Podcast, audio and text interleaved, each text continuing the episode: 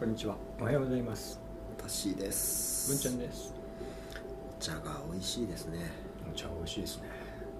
これはちょっと衝撃的な美味しさですね初めて飲んだ。ね紅茶かな？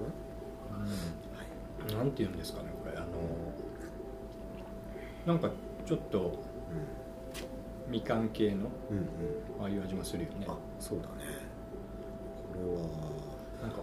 なんだろう、桃みたいな感じもするし。うんフルーティーだしね。そうですねまあそんなフルーティーなお茶を飲みながらはい。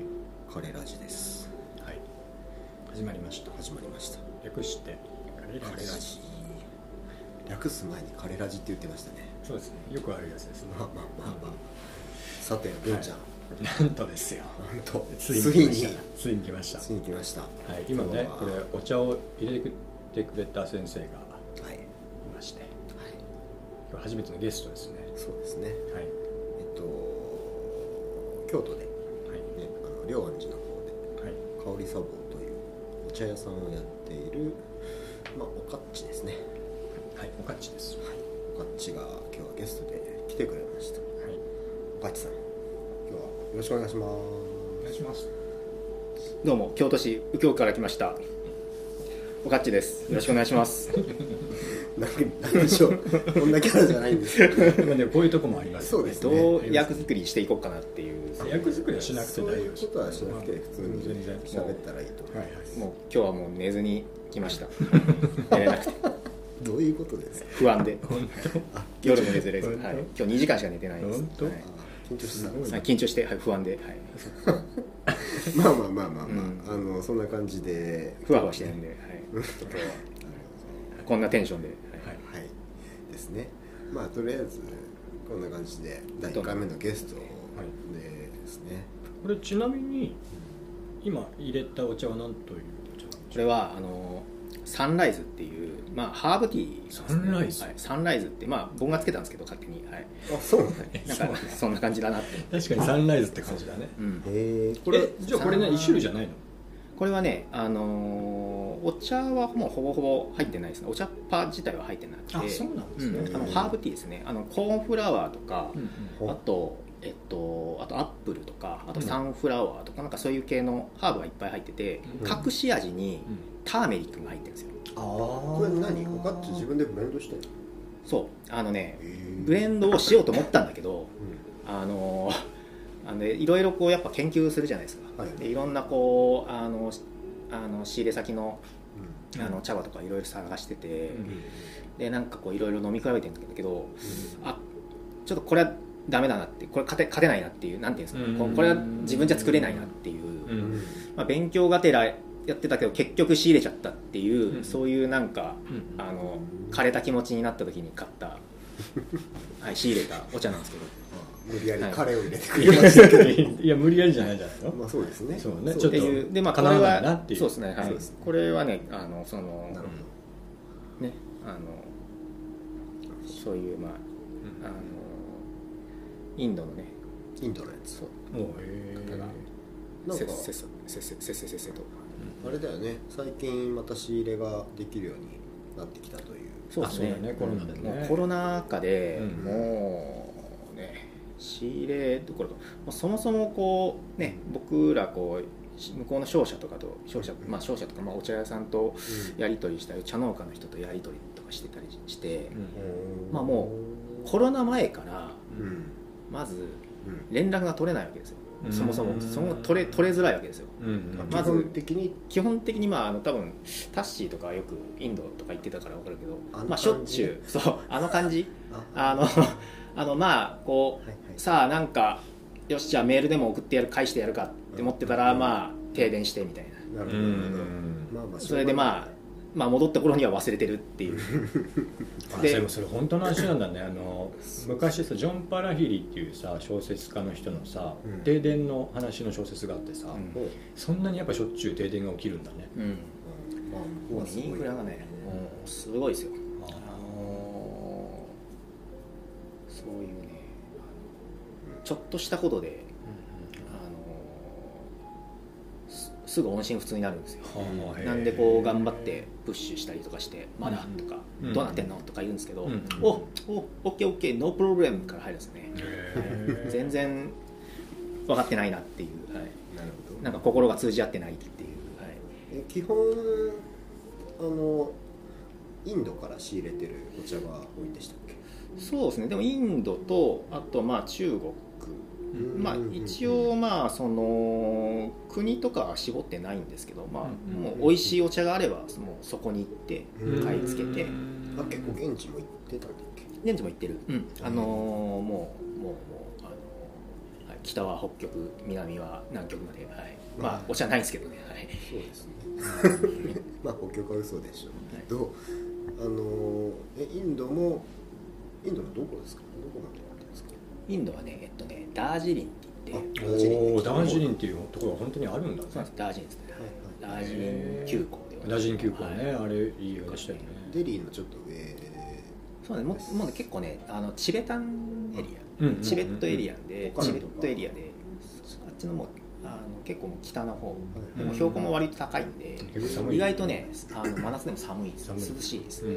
うん。でなんかそこにあのいつもあのコルカタっていう、あのうんベンガル地方うんのちょっと、あのバングラディッシュ寄りのちょっと東側のインドから入ってそこから電車でビューって10時間かぐらいかけてうん。10時間。1日ぐらいかけて行くんですけど。えー。はい。で直接農家さんとこ行って買わしてくださいって交渉する。でまあ一応まあもともとまあ交渉はしてたりとかああそうかそうかもともと。でまあちょっとアポアポ取って行くところがねまあまあさすがにねこううん。いやいや我こそはっつっていいけないですから、うん。なかなかこうあのあらかじめ。そうその人があのそこにいるとは限らないっていう、まあうん。そうあ、あるんで、まあ、そういうのは結構、ね、ホワイトカラーなところがあるので、まあ、割とアポイントで取っていくんですけど。えっとおかっちはいいつからお茶屋さん何年目ですか？今僕の今のお茶が香港と今、うん。えー京都に今2店舗あって、で香港の方が最初だったんですけどそれが大体今10年目。あそんなにやってんの？もう10年目。10年目ですね。はい。10 10 years アニバーサリーですね。なんかね。ありがとうございます。記念的です。ありがとうございます。はい。もっと祝ってくれたらいいんですけどね。そうですね。あんま言ってないからじゃないそうですね、そうですね。言った方がいいですまあ、誰にも言ってないですね。言ってない。実ははい。じゃあこのラジオでそうですね。10年目だと。そうですねじゃあねそうですね。リスナーさんからね、はい。おめでとそうそうお祝いござい。ますってお祝いの、はい。コーヒーコーヒーなり、はい、そうですねお酒なりを、はいそうですね。全然。お茶以外のものだったら、はい、うん。ウェルウェルカム。嬉しいです。まあ、お美味しいお茶でもねもちろんね、はい。はい。これですね。ラジオをお聞きの方にはうちょっとわかんないんですけどん。おかっち先生うんはい。なんとめっちゃイケメンでね。そうね。はい。そんなこと言ってくれます？はい。ね。なかなか。カレーカレーカレー界のカレー界の教師と言われた、なんか自分で言ってますけど。まあまあでもそれぐらい自分で言っちゃったなそうそうそう。なんか独特なテンションなんですけどね、うん。黙ってればかっこいいんですけどね、えそれで2人はえっと四川で出会ってるんですよね？えっとね僕とおかそうそう今回おかっちゲスト呼んでっていうのもね。まあ京都で偶然再会、偶然でもないけどまあまあ再会したんですよね。そうですね。3年前ぐらいかな。そうですね、でもともと僕が、えー、2223かな。ぐらい23歳かな、まああの結構3ヶ月ぐらい。僕はその時はベトナムの南から入ってずっと北上して、うんうん。で雲南省入って、でそこからあの大理とかリージャンとか、まあ、チベットの方とか、うん行く途中だったかな、まあ、どっか。でそこから四川省入ってっていうルートで旅していて。うん。でそこのゲストハウスであったのかな。清水工事そうね。ゲストハウスだったかな、うん。なんかそこで、まあ、結構日本人やるみたいな、うん。まあ、日本人だけじゃないんですけど、割とすごい素敵なゲストハウス。でオーナーが日本人確かにそうね。嫌だもね。なんかそこでなんていうのこうみんながなんか集まる場所みたいなとこがあってそこであったんだっけ？そうね。で僕がなんかねちょっとエロい目線をなんか感じて僕が視線をの先を追ったサシがいたんで。そうそうそう、うん、あのほら見た目がね、女の子みたいだから。そっかそっかえその頃何歳で18歳18歳だってもう2000年でしたね。はい。10 7歳。18歳。18歳。7歳。8歳なりたてぐらい。そうだね、い、なんか可愛い女の子がなんか中国語勉強してんな、と思、ってった、うん、男だった、うんうん、あ男だと思って、うんうん、しかもめっちゃなんか喋るみたいな、うんうん、全然変わってない、うんうん、テンション、うんうん、この感じ。なんか机でなんか中学勉強してるのをすごい覚えてる、うんうん、あれ何？なんでなんか結構すごい中国回ってたんだよねそうそうそう。あのあの時はまあ僕も実はそのまああのまあ旅行をするあの時うんバックパッしてカーそうバックパッカーとしてまあ旅行がしたかったんで、まあうんうん。したんですよね。おお兄さんもワークパッカーだったね。そうそうそう、まあ、その影響もあったんですけど、早いよね18歳早い。まあちょっとこうはい。あの、はい、高校の試験にもあ大大学の試験試験にも落ち、うんうんうん。はい。あそういうのが。これはもう、はい、旅出るかと。さても行くかという、でなんかさその前にさ香りサボにお邪魔した時も話してくれたんだけど、おあの中国に行くまでのきっかけになった映画がある。えー、そう。んでね。そうそうそう。あのイグド・ブーナンショーっていう。えええなんかあの子を探して。ああの子を探してた。そうだ。いいチャン映画だ。チャン・イーモうんうんうんうんうん。えー、それどういうれはなんか田舎の中学校の教師がうん。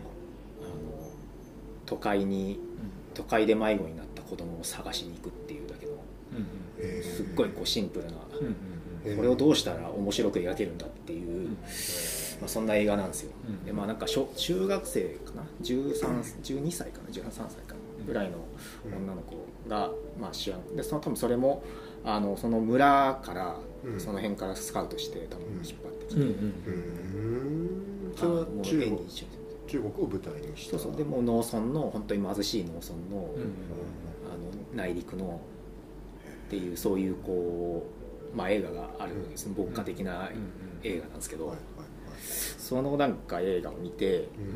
なるほどとこれはちょっとうん行ってみる、えそれがある。のストーリーも含めてその景色とかそういうものを見てみたいそうですね、うん。あとまうん。あまあ単純にこう、うんあのそうですね。そういうこう中華圏という、まあ、あとまあ近いっていうのが一番ですね,、まあねそうだよね。近い。アジアはね。アジア近いんでで行きやすかったこう。割と中国中回ってたよね、うん、本当はね世界一周するつもりだったんですよ。あそうだったんだ。なんで船,、うん。船で陸続きで、うん。よっしゃ行ってやろうと思ったんですけど、うん。うん。意外と中国が長くて、長い。大きいからね、はい、でなんかこう会う人会う人になんかいろんなこと言われたりしたら、うん。やっぱそっちにどんどんこうになっちゃうんですよね、でなんかその時にこうそういうまあ映画の影響とかもあって、うん。でねなんかこうなんつうんですかね。よしじゃ。あ なんか気づいたら中国うん。しかもぐらいしか回ってなかった。まあ本当は中央アジアとかっていうのはちょっとぐるっとしたんですけど。中央アジアと、まあ、東南アジアも割とあの寒かったんで僕寒いのすごい苦手なんですよ、うん。はい、なんでちょっとあの冬の時期はちょっと南に南下しようって言って、はい、暖を求めてそうですそうです、はい旅してたとか言っときながら、まあ、あの真冬のチベットとか旅行してたんですけど、えじゃあその中国旅してる時にもう本当にいろんなお茶を飲んだうん、っていうわけではない。ではない。その時はいきなりまだお茶には 繋がらないんだねね、そうそう全然普通にただ旅してなんか中国語を勉強する若者っていう感じだったそうですよね,、ねあの時はもうね。えそこからどうやってお茶の世界に入っていく確かそう。それなんですよね、うんでまあなんかこうまあお茶がありますよとうん。に、はいでも僕はまあ正直言ってそれまで全然全くこう、あのーお茶の知識もなければうん素養的なものは全くなかったんですね、うんはい、ででまあ唯一、まあ、言えるのが、うん。あのーまあ静岡県民だったんですよ。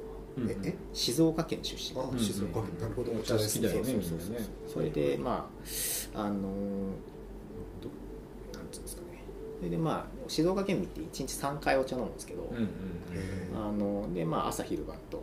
でえまああのー、3回飲むんですけどうん。でもお茶自体は静岡県民買わないんですよ。うん。県民が。買わないんですよ、買わないよね。うん。もうね。なんでかっていうと届くから、うん。あのもうお歳暮とかで基本的にもらってて、お茶のシーズンになるともう冷凍庫とかもうあ冷凍庫とか冷凍庫がもう全てあの お茶。お茶でね。お茶で埋まる。えーぐらいお茶お茶にはもう困らない煮てもや困らない。うんそんな生活ですね。あそうなの静岡ってそんなにお茶根付いてんだね。割とこうもう本当に煎茶ってまあ、ちょっと割とこう、うん。あの80度ぐらいで入れる美味しいお茶があるんですけど、はいそういうのを100度とかで入れようもんならちょっと叩かれるぐらいの、しばかれるぐらいの、うん。まあ、そういう感じの環境で育ってきたっていうなるほど。ことがあってで、うん今こんな感じでお茶をしてますって言えたらいよかったんですけど、まあ、そういうわけでもなく、うんまあ、それは、まあ、後付けで、でまあ、まあそういうまあ素養もありながら、まあ、だからちっちゃい,、まあ、ちっちゃい時から美味しいお茶を飲んでたっていう、そういう自負はあったんですね、なるほどなるであとはあのまああのうちの兄が今香港に、まあ、これからちょっとマレーシアに移っちゃうんですけど、ほどうん。あの香港にずっと住んでたんですね。であのでまあ香港に住んでて、まあ、なんかこうお互いなんかその僕はあの国内、まあ、日本で別の全然違う仕事をしていて、で、まあ、兄はあの商社かうんなかなんかで働いてて、なんかできるなんか一緒にやってなんか副業みたいな感じでなんかないかなってずっと探してたんですよ、うん。それであのあの見つけたのがですね、うん。その静岡の なんかほお茶にはい。なんかちょっと香料とかドライフルーツとかなんかそういうのがたくさんあるじゃないですか、うんそのなんかフルーツなんかいちごの乾かして乾燥したやつにうん。と混ぜたやつ。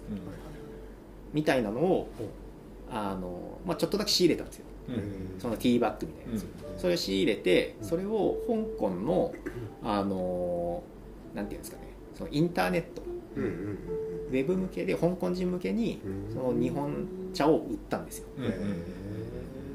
でそしたらうんなんか1年ぐらい経ったらなんかすごい引き合いがあるんですよ。なんでかなって考えたらほ他にそのお茶そのまあ中国茶とか結構紅茶とかは割とこうやっぱ香港なんていろいろあるんですけど日本茶っていうのはなかったんですよ。そうだよね。う。んそりゃそうだよね。そう。だって割と誰も足りてるからねそうそうそう。お茶をそうか。そうか。じゃあ結構向こうの香港人からしたら物珍しかったそうそうそうそうそう。こんなタイプのお茶も、まあ、ジャパニーズティーがちゃんと入ってきてなかったそうそうそうそう。状態だったうん。そう。なんでえあのこあの割とねこういろんな引き合いが来るんですよね。こうこれちょっとうん。どうですか？ちょっとあのなんか、あの我々のために抹茶を入れるなんかをしてくれないかとか。なるほどなるほど。僕ら全然知識がないのに、はいはいはい。まあなんかそのまあジャパンといえばお抹茶みたいなイメージもありつつ、ん。でささらに日本人がやってるし、ううん。んまあ、香港でそんなに見ないしっていうのでそうそうそうすごい需要があった。んですそうなんですよ。でまあその時になんかこういろいろこう兄のその食環境とか、まあ、うん。僕の食環境も割となんかいろいろこう急展開をなんかはい迎えていましてそれでなんかあじゃあだったらもうしお茶にシフトすればいいじゃんっていう話、まあ、お茶だったらいけるなって思ったんで。なるほど。でまあ始めたっていう感じですね。でまあお茶だったら、うん。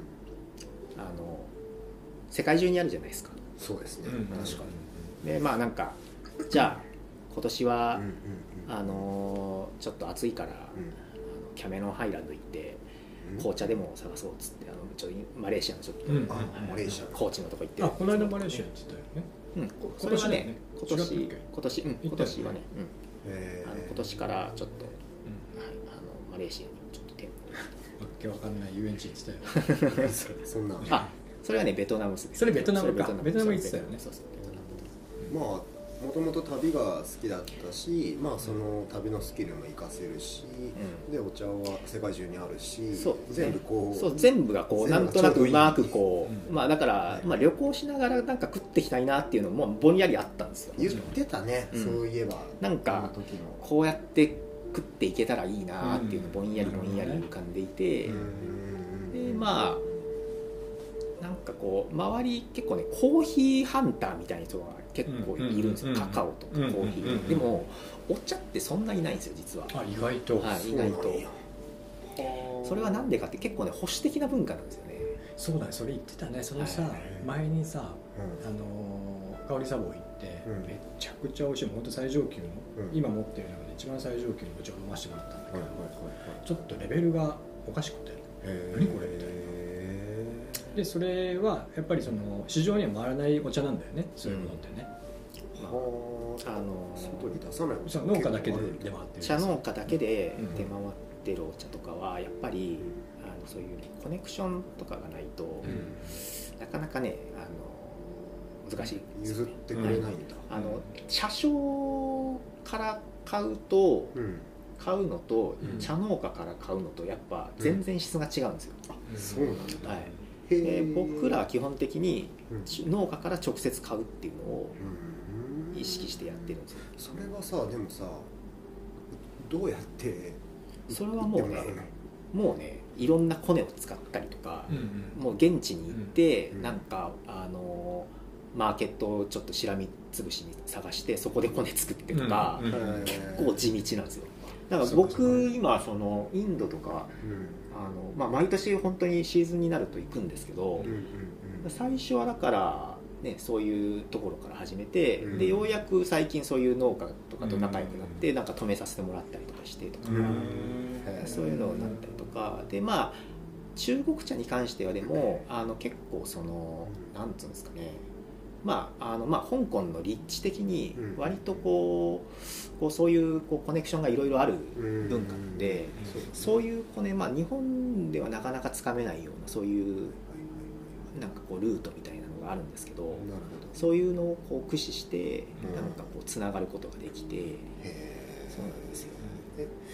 ーで今その京都にもお店両安地の方でやってますけど、うん。そこで扱ってるお茶は基本はえ中国茶というわけでもなく紅茶はいろいろあるんだよね。うん。日本茶もあったよね、そうそう、うん。まああのお茶のあるところに僕は行くっていう、そういう気概で今は、はい、ははは。京都にうずくまってますけど、はい。おかちがね自分で作ったキャラクターがいてね。は香りサボの。はい、それもまた可愛いんですよ。そうなんですよ。ああのマスコットキャラクターみたいなそうですね猫の、はい猫ちゃん、あれはねもうあのもう下心しかないですね。あれはね。あれはもうあの香港人はあのうん。猫が好きなんで、そうなの？はい、猫大好きなんですよもう。猫大好きで。家家の中であの狭い家の中であの家猫を飼ってるんですけど、へええー猫とあと招き猫。あそれ掛け合わせてたんだ、はい。あれ。あなるほどね。それだったらキャッチーだろうなるほどなるほど。そう。で、まあ、そういうキャラクターがあってあの僕のお店が香り茶房っていう名前なんですよ、うんうんうんうんで香り茶房っていう名前なんですけどうん広東語で言うと「本茶本」って言うんですよ。本ちゃん本本。茶本？本本本茶本って。ででもそのなんかそのプロナンスがその発音がその広東語そのローカルのその香港人にとっても言いづらいし、うん。あと英語でもうん。言いづらいと、うん。うんだから読めないですよ。なんでそんなまああのじゃあなんでそんなてんあの野暮にするんだっていう話なんですけどまあまあそういうのもあってうんまあなんか結構キャラクターがあればああの猫の店ねってなんか、うんそうだね。そうそう気づいてくれるっていう。なるほどまあそれがきっかけですね、うん。はい、なんかそれで あのまあなんか猫をなんかちょっと、はい、なるほどね。ちょちょいとちょちょいとなんかいろいろうまいことしました、はい。お店の方もね何とも言えないねそうなんですよ。ノスタルジックな商店街にあるんですけど。そうだね。あそこのね場所をぜひ行ってみてほしいんですけど。ね、なんか僕のお店の紹介みたいになってます。大丈夫ですかね？ええ。もちろんもちろん。おかっちゲスト会ですか？ら、はい。でまあまあ結構ね、うん。いい感じの時間になってきたんで、うんうん。まあとおかっちはお茶屋さんもやっててまあいろいろ仕入れもやったり、まあ、香港のお店も行き来したりもしてるんですけど、あの金継ぎもやってるんですよね。そうですね、はい。まあ実はですね、はい、先生ですね、はい。なので、まあ、そのティーマスターだけではなくお金継ぎマスターでもあるので、そうなんですよね。そうなんですあとカラオケマスターね。そうですね。カラオケマスター、うん。カラオケます、うん。はいまあ、なので、まあ、今回はちょっとお茶と、えーまあ、旅の話もうちょっと聞きたいな。ちょっと洞窟村の話そうだね。聞きたいよね聞きたいかな。そうなんかあのおかっち結構中国のいろんな場所の行っててうん。なんかね洞窟にある村だとか、まあいろんな古い町だとか遺跡とかいろいろ行ってるんでちょっとそれ次回の回で次回にしましょうか。ねはい。聞きましょうかということはいで、はい。まあ今回はこんな感じで、えーそうですね。終わりたいと思います、できれば最後におかっちも、うん。ね、最後のあお疲れの挨拶を一緒に言ってもらいたい。あそうだねまあ、あとあの、えっと、おかっちのお店の、えーこととか概要欄に、うん。あのインスタはい。とフェイスブックか、があるので、まあ、それ載っけとくので、あのこれ聞いてくれた方気になった方はそこから飛んでいただいて、えー見ていただけてで、まあ、実際お店行ったら、まあそうですね。まあ、よくしゃべるイケメンがいるので、リオンペースの方でも、えっと、金継ぎ教室やっております。はい。はい。まあ、それもちょっと次回の回で移しましょう。はい。はい、ということで、えー聞いてくださった皆様ありがとうございました。じゃあ、お疲れ。お疲れ今日も枯れるぞや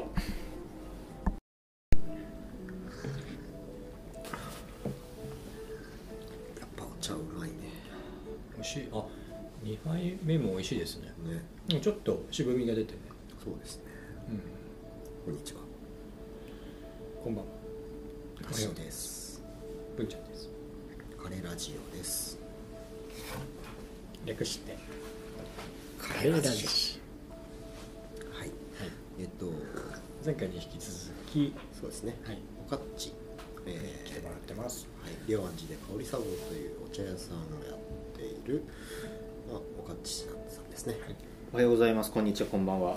今日も、はい、はるばる京都市右京区からやってまいりました。おかっちです。よまたその入り方なんだよろしくお願いします。ろしくお願いします。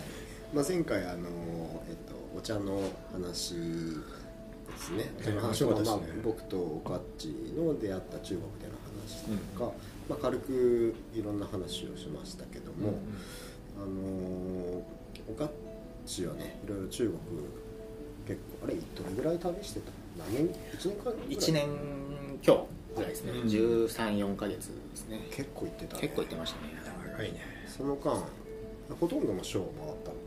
うんほとんどのショーを回って、ぐるっと回ってうんそこから中央アジアからぐるっと行って、うんそこから飛行機でタイまでうんインドからガーって帰ってきてでそこからまたちょっと上がって中国戻ってまたちょっといあのあの南の方を回ってまた船で神戸まで帰るっていうえ感じですか？ね俺とさおかっちが会った時ってあれ何ヶ月目ぐらいに言ったの？あれがもうもう5ヶ月目6ヶ月目。半年ぐらいね。あのーそうだね。なんかさ一緒にどっかチベットだっけ？そうチベット。チベット行ったんだよね。行った行った。あのスーニャンさんね。スーグニャンさんね。一緒にあなんだっけその話。チベットの。その話なんか前々もしてたね。そうそうチベットの。ニャンさん。うん。チベットの聖地あの聖聖なる山。うん、スあれーグニャンさん。すんごいんだよ。なんかチベットってさ標高高いじゃん。うんうん。あれ 3000m とかだっけ？そう。うんで一回切る？まあそうそうそうそうそのぐらいの高さにさもう風景がさ、うんなんかね途中のねバスとかがナメック星みたいなんだよね。うんうんうんそう。なんかねここ地球なのみたいな風景のところで、うん。まあ、そこに3人で行ったんだっけ？そう。ねもう一人あの、ね龍君同じ龍君っていうあの同じ宿で知り合ったそれもまだ日本人の子なんだけど、僕とあんまり年が変わらない。そうだね、はい。彼も。彼もで、まあ、3人でちょっとちょっくら、あの秘境に行きましょうよっていう感じのを確かそうだね。はい。行ったんだけどで、なんか 宿探そうっつって、うんうん。まあ、当時はねあのブッキングとななんていうんですかそういうこう何もあれがないんで、歩いて探して歩いてもう情報も何もなくでとりあえず探すっていう。結構4キロぐらいからなんか歩いバックパック背負ってさ4キロ。うんなんか歩いてってなんかここら辺に宿があるらしいぞって地図に書いてあったから、うん。行ってみようって言ったんだけど、うん。まあ一応宿っちゃ宿だったんだけど、うんやばかったよなそやばかったえだってさいわゆるさ都会の道とかじゃないってことだよね。その道のりはどういう？基本的にもうあの崖。もういわゆるもうみんなが思い描くようなチベットみたいなっていう感じの道？牧歌的な、うん。もうもうそれよりも険しいもうなんかただただこう山沿いになんか なんかありますっていうスペースがあるからそこを切り込んでいこうっていう。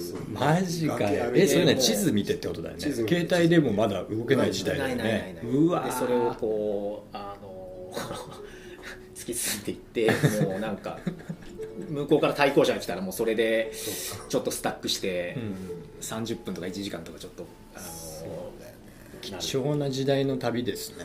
そう。でなんかねで宿あここかって言って着いたんだけどさ、まあ宿泊まれるって聞いてうん「おもういいよ」って言ってうん。部屋通されたんだけうん。どさ、なんかねまあほとんど客来ないのかなあれ何なのかよくわかんなないいけどんだろうね。ハエが半端なくとんでもない量のハエが飛んでてさ、これはうん。無理ですってなって、う帰ろうってなってあ帰ったの？そこからまた4キロ？また歩いて。もうこっちとはちょっとこれは我々には無理だっていうのであそう。帰ったんだよね。確かそうね。まあ他のとこ泊まったんだっけ？他のとこ確か1日泊まってあそうかそうか、で翌日に、うん。あのそのスーグーニャンさんの割とちょっと深くまで行ってみようぜって話になったんですけど、うんえでねスーグーニャンさんは何なんだっけ？スーグーニャンさんはあのチベットの聖なる山でうん。まあなんかそういうなんかいいトレッキングスポットみたいなのがありますよみたいな、うんうんそう結構そういう。あっちの四川まあてか中国中そうなんだけど、うんうん。絶景なのよ。半端ない絶景で、うんうんすごいですよね、もうそういうとんでもない崖だったりとかもうねあの水墨画に出てくる。まさにあんな世界が広がってて、うんまあ、その一つですね、うんうんでまあそんなとこ行ってたりしたんですけど、うんうん。なんか昔いろいろ中国でも秘境とか行ってて、洞窟村とか行ってんだよね。あそうそう洞窟にあのね洞窟村っていうのはあそれおかっちしか行ってないんだ。俺は行ってない、うんそれ。あのね貴州省っていう、まあ、ちょっとこう少数民族がいっぱいいるようなエリアで、うん。結構こう山の奥にあるんですけど、あの大きい洞窟の中に町がそびえ立ってるんですよ。へめっちゃ面白いんだよ 想像できないね。ちょっと後で調べてみよ結構人口結構いるんだよね。ね150人とか200 150人ぐらい。200人。そう。であってであのなんか変な全く関係のないう、うん。なんかなんていうんですかね観光地うんみたいなところから入って、うんそっからなんか裏道みたいな小舟をチャーターして、そっから2時間ぐらいトレッキングで歩いてみつ行くような場所だったんですそうけどなの。もう日本人なんていないいないよね。まあいないしまず宿がないんですよね。だよね。どうしたの？その滞在でもあの中国のうん。いいところって、宿には絶対困らないんですよ。うん。止めてくれると？そう。あのね宿がまあ基本的にはまあ都市部の方だったら、基本的にバス停とか駅の周りに、まああのまあ、外国人は実は泊まっちゃいけないんですけど、うんそそういうなんか、まあ、見てくれは一緒なんで、うん。まあ、みんな人類兄弟みたいな感じで,、うん。はい、で泊まれるんですよ、うん。でまあ、そういうところに泊まったりとか、うんあのまあ、宿がなくてもですね、あの結構そのあの駐在なんていうんですかね日本でいう駐在さんですね。うん。あの学校の先生とか結構ね得が高いくらいの、うんうんまあ得が高いんですけどその,、あのあの田舎のうん。先生って、でそういう人の宿舎とか、うん。なるほどね。そういうのが必ずどっかにあるんですよ、でとりあえず、ま、迷ったらうん。そういうとこに行ってあのお伺いを立てろと、賢いな。ででたまになんですけどその宿舎も埋まってることがあるんですよ。で僕が行った時その、うん。まあ、結局僕4泊したんですけどん。洞窟村に。でその4泊であのそこに実はその、ね、で洞窟の中にもうん。あの学校があるんですよ。学校があったんですけどうん。なぜかその時期はうん。学校が空いてなくてうんうん。多分ね夏休みだったのかな、うんうんそれかもうなんかし人口が少なすぎて、うん。ちょっとあの洞窟の外のうん。学校に。そう学校に行ってたのか、ちょっとそれはちょっと分かんないですけど、うん。行っててであのもう空いてないと、うんちょっと閉じてると、はい。そんな感じだったんで入れなかったんですよ。うん。なんであのどうしようかなって考えた時のうん。最後の手段がうん。村長の家に泊めてもらうっていうのなんですよ、うん。すごいねそれはね。直接すいません。すいませんっつってはい、え止めてもらったの？はい、身振り手振りで、はい。え止めてもらったの？そうです。そううわです止めてここのジェスチャーです、うん。あのまあ、聞いてる人分かんないかもしれないです。これ、はいあの枕の。うん。寝たいぞ寝たいぞっていう。意思を。意思を？ふんだにャーで伝伝えて。そしたらもう、うん。あのはいも止めてくれう止めてくれてその頃お笑顔母ちゃんはもう結構中国語も達者ですか？いやもう全然全然。喋れない。もう全然喋れなくて。もういいや算数売り打ちですよね。はい。そんぐらいしか喋れないまあ、あとあれだよね。中国ってさ俺もさ北京に半年ぐらいいたことがあったからさ、うんちょっと中国語勉強してたけど、なんかあの州によってさ、うん全然違うもんね。全然違う全然違う。全然違うよね。だからさその向こうで会ったアーティストの友達と喋っててでなんかその言葉ってどんな感じなんて聞いたら、例えば高校とかあるでしょ？うん。で高校行くとまあそのいいろんなとこから来てると、うん。隣の省からも来てると。そっかそっかそっか。だからまあ言ったら、えー、と京京都から来てる人もいれば滋賀から来てる人も。いるみたいな、でもその滋賀から来てる人の言葉何言ってるかマジわからんみたいうん。な感じらしいね、うんもう本当に山越えると言葉が違うっていう世界なんですね、うん。あのもう、まあ、香港もそうですけど香港って、まあ、中国語っていうんですけど、まああのそのまあ大陸の人たちが使ってる北京の人とか上海の人が使ってる中国とは全く違う言語の広東語っていうのを使ってるんですね、であのまあそれもあるしでそういうのがあのいろんなその各町ごとに全部あるんですよ。うん例えば福建省行ったらリンナンファーっていうまあちょっと福建語っていう、まあ、ちょっと台湾語みたいな,、うん。なんかちょっとあのその現地の言葉があるし、まあ、上海行ったら上海語っていう上海の言葉全く違う。もう本当に方言うんレベルじゃないです、うん。もうだからもうあの日本語とハングルぐらいちょっと違う、別言語、はい別言語っていうやつですね、あるしプラスしてさらにその、まあ、共通語は一応、うん。あの中国語なんですね、まあ、マンダリン北京語っていう、まうん。あ、共通語があるんですけど、うんそれもなまるんですよ。うん、なまるであのまあなんかうんよくなんか聞くのが同じ姿勢って言ってあの同じ「間」っていうはいはい。音でもまあよ四まあそうそうそうそう。みたいな。やつだよねあでそれが4種類あるって意味も4種類変わるってあるんですけど例えば四川省とか行くとそれがあの一声が三声になってうん。その本当の普通のその教授語の一声が三声になってうん。二声がとかとかそのバラバラになるんですよ。でうん。割とこうこう中国語って慣れてくると耳でこうその成長のこの感じでなんとなく聞き取るっていううん。そっちの方がなんとなく強いらしいですね。でそんな感じなんでもう何言ってるか全然わかんないですね。でそれがずっと続くんですよ。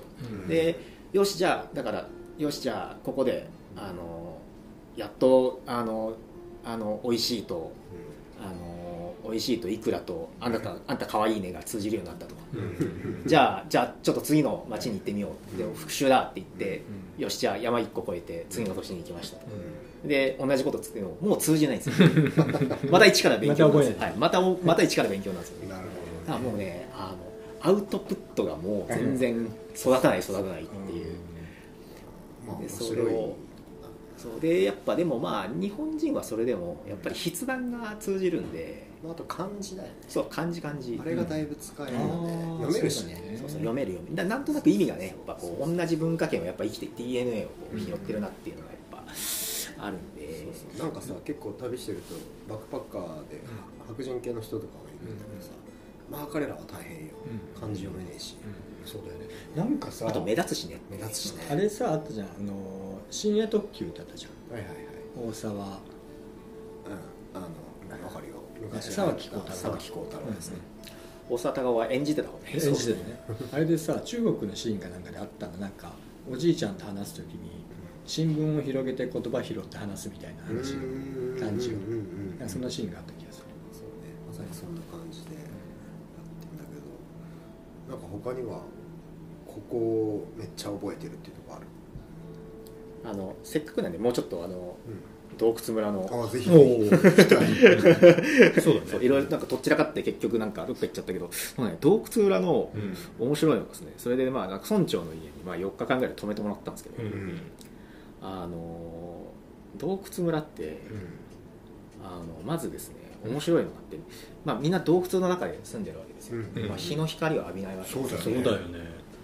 みんな多分もうもうみんな色白でうん。艶があって、うん。肌もツヤツヤでって思うじゃないですか、うん。でもみんなね真っ黒なんですよね。え？なんで？お風呂は日に焼けてるんですよ。日に焼けてる？なんで？違うんですよ。でもあの洞窟村の人たち別に今住んでるのは洞窟の中なんですけど、うん。基本的にみんな農家。そっかそっかそっかそっか。なんで寝る場所が洞窟なのね寝る場所が洞窟っていうだけで、うん。基本的にはこう外行ってトウモロコシの収穫したりとか、うん作物育てたりだから僕もあのサトウキビとかあのうんトウモロコシとか一緒にこう手伝ってそうなんや。取ったりとか、はい、そういうことして。なるほどね。えそれってさ、うん、なんでそもそもさ洞窟に住み始めたのかいね、なんかねうああ雨風がしのげるから。ん、マジで？うん。あそういう本当それだけあそっか、まあ、まあ傘がある状態なんですね。そうそうそう。屋根があるというまあだからかもしれないんですけど、あの村にですねあの屋根がないんですよ。どういう家なの？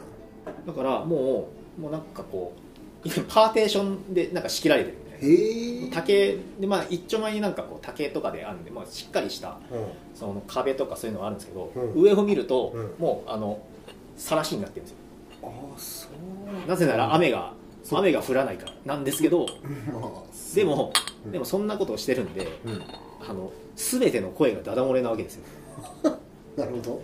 全部の声が全て聞こえるだからもうもうなんか悪いこと何もできないっていう。もう相談もできないっていう。結構密集してギュッとこうみんなパーテーション組んでる感じ。そうですね。割ともうあのなんつうのかな。もう道一個挟んだらもうすぐちっちゃい小道を挟んだらすぐちょっと想像できないね。やっぱ調べてみないと。そうだね。どういう？えでも洞窟自体はどれぐらいの大きさなの？まあね大体でも奥まで行ってバスケットコートもあるんで。へそうそう、まあ、運動場としてあってあるんで。えそれ結構もう割とね。地面も鳴らされてる？割とね、うん、やっぱそれやっぱ住環境はやっぱ整ってるから。例えばその辺はねしっかりしてる。えっ、と1キロ？1000メートルぐらいあるんですそんなんだ。あそんなないかな。東京ドームぐらい。東京ドームぐらいはあるね。東京ドームぐらいはあるとすごい。なるほどね。その中に村がある。そうそうそうそうそうそう。初めて聞いたかも。うん面白いよね面白い。知らない世界がいっぱいありますよね。でそこから見たこう夜になるともう本当にもう、あの天の川がバーって見えて、へ夜もね。で、はい、悲しくもないのに涙が出 あきっと僕は今思い返してみるとね、やっぱうん今もあこの頃から僕は何かカレーカレーを見つけていたんだなっていう。そうですね。そうですね。心の中のカレーを、そうですよね。わざわざさうん日本からさうん。そんなとこまで行くんだもんね。そうだよね。一人でね。何か何か枯れたものがあったんでしょうねきっとね。あったんでしょうね。いやカレーだけじゃないけどね多分ね。まあ、中国はでもなんかそのカレーの要素を非常に多く含んだうん。国そうですよね。というか、まあ、カレーイコール美しいといううん美意識が結構なんかねあの前ねお話しした時も、えっと、ガッチはその中国の伝統伝統とアートの最最最新の現代アートの混ざり方とかうんうんうん。そういうものがうちょっと日本と比べ物にならないぐらい洗練されているって話をガッチはしてて、うん。ん、うん、そうだねこう、まあ、日本人って基本的にうん。ちょっとなんかこう、あのまあ関心がないのも一つかもしれないですけど、うんうんうんまあ、例えば100年200年のものってうん。割とその辺にあるじゃないですか、そうだね、はい。うんでなんとなくなんですけど僕の印象としては古物商、まあここあのなんですか、えっとアンティークショップ、うんこうこうこううん。こうああいうとことかって基本的にそのままの姿をそうだね。残そうとするじそうだねゃないですか、うんうんオリジナルのままね。なんとなくこう苔に蒸すまでじゃないですけど、うんうんうんなんとなくこうずっとそれををなんか育てる、まあ、育てるとか言いますけど、でもなんとなく現状維持じゃないですか。そうだよね、うん。中国のアーティストとかくっつけちゃったりしてるもんね。そうそう。中国の人たちはそういうところは結構あのすごいあのリスペクトはすごいあるんですよ、うんうんあの少ないんでそういう100年とか200年とかって、なんですけどそれをうまく利用するんですよ、うん。例えばなんかこうすっごい薄い秦の時代のあのあの湯飲みとかを、うんののこのこの見込みのとこですね、うん。あそこだけを切り取って、うんそれをなんかちょっと木木彫りのこうコースターみたいなのにカパってはめて、へちょっとこうおしゃれなあー。のなんですかね作品にするとか、なるほど。それが割とこう民間レベルであるってことでしょそれがね割とねみん。なポップにそれをどんどんやっていくんですね。見つけてもなんかそのままという新しいものをどんどんそれで作っていこうとか、そういうなんかねこう壊し方。まあいい意味で壊し方ですね、なんかそういうのがすごいうまいなるほどね、まあ。なっていうなんかすごく思いましたね、まあ、なんかその中国の歴史とかも関わってるでしょ？その文化大そうでしょう革命ねそうだね。でなんか全部一回ぶっ壊してそうですよね。なかったことにするみたいな考え方とかそういうところが結構影響してるかなとは。それもあるし多分そのもうあのねあの日本はね100年ぐらいうん。かれこれまあ560年あのものづくり大国だったんですけど中国の場合はね4000年それが続いてたわけじゃないですか。そうですよね。やっぱその多分違いとかもあるんじゃないですか。違いあるでしょうね。歴史の。そうだよね。うんでそのおかっちがわあのお茶の先生でありながら、えっと、金継ぎの先生でもあるわけじゃないですか、金継ぎっていうのは発祥は日本ですか、これはね日本です。日本。はね茶文化で、うんあのから広まったって言うんわれてて、まあ、今ね SDGs とかねいろいろ叫ばれてますけど、はいはい。まあ、あんなのはねまあね、ねっていう。うんでもなんかあの まあ金継ぎって一回こう欠けてたりとか壊れたものを再構築しうん。てなんかまた違った美しさを見出すみたいな、なんかその感じがすごく、まあそうですね。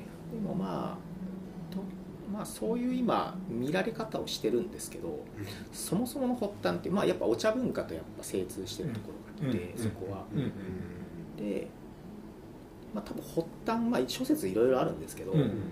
まあお茶碗って昔ものすごい高価だったんですよ、茶碗とか器とか。そうあのもうお茶碗1個で国が買えるっていう。へ平原そうみたいな。世界そうもうだからもう茶碗とかまああのなんですかあのえっとえっと茶釜とか。うん。うん茶釜のために戦争が起こったりとか。そうだよね。人が殺し合ったりとかそういう世界だったわけですよで、まあ、そんな感じのものをなんか女人さんとかがこうやってこう扱ってるわけじゃないですか、あらよっとですね、でやっぱねお仕事でやってるんで割っちゃうじゃないですか。そうだよね。でまあ当時はねあの法律とかも、まあ、整ってなくて、まあ、アンダーザお殿様ルールなんで。そうだよね。まあね。首切り。首ちょんぱかまあ腹切りですよね。そうですよね、まあ、なのでそれを何とかするという苦肉の策から生まれからた生まれたんじゃないかっていう。苦肉の策がまあなやばいやばい死にたくないっていうのはやばい殺されるっていうのを。ね。まあ、ある種命がけだった。そうそう命がけから生まれた技術というか。技術。で、まあ、一応、まあ、発端は言われてるんですけど、うん。でもまあそれがまあ良しとされる。うん。そうですね文化ですね、うん。えお茶が先ですか？おかっちは。僕はうんどうですかね。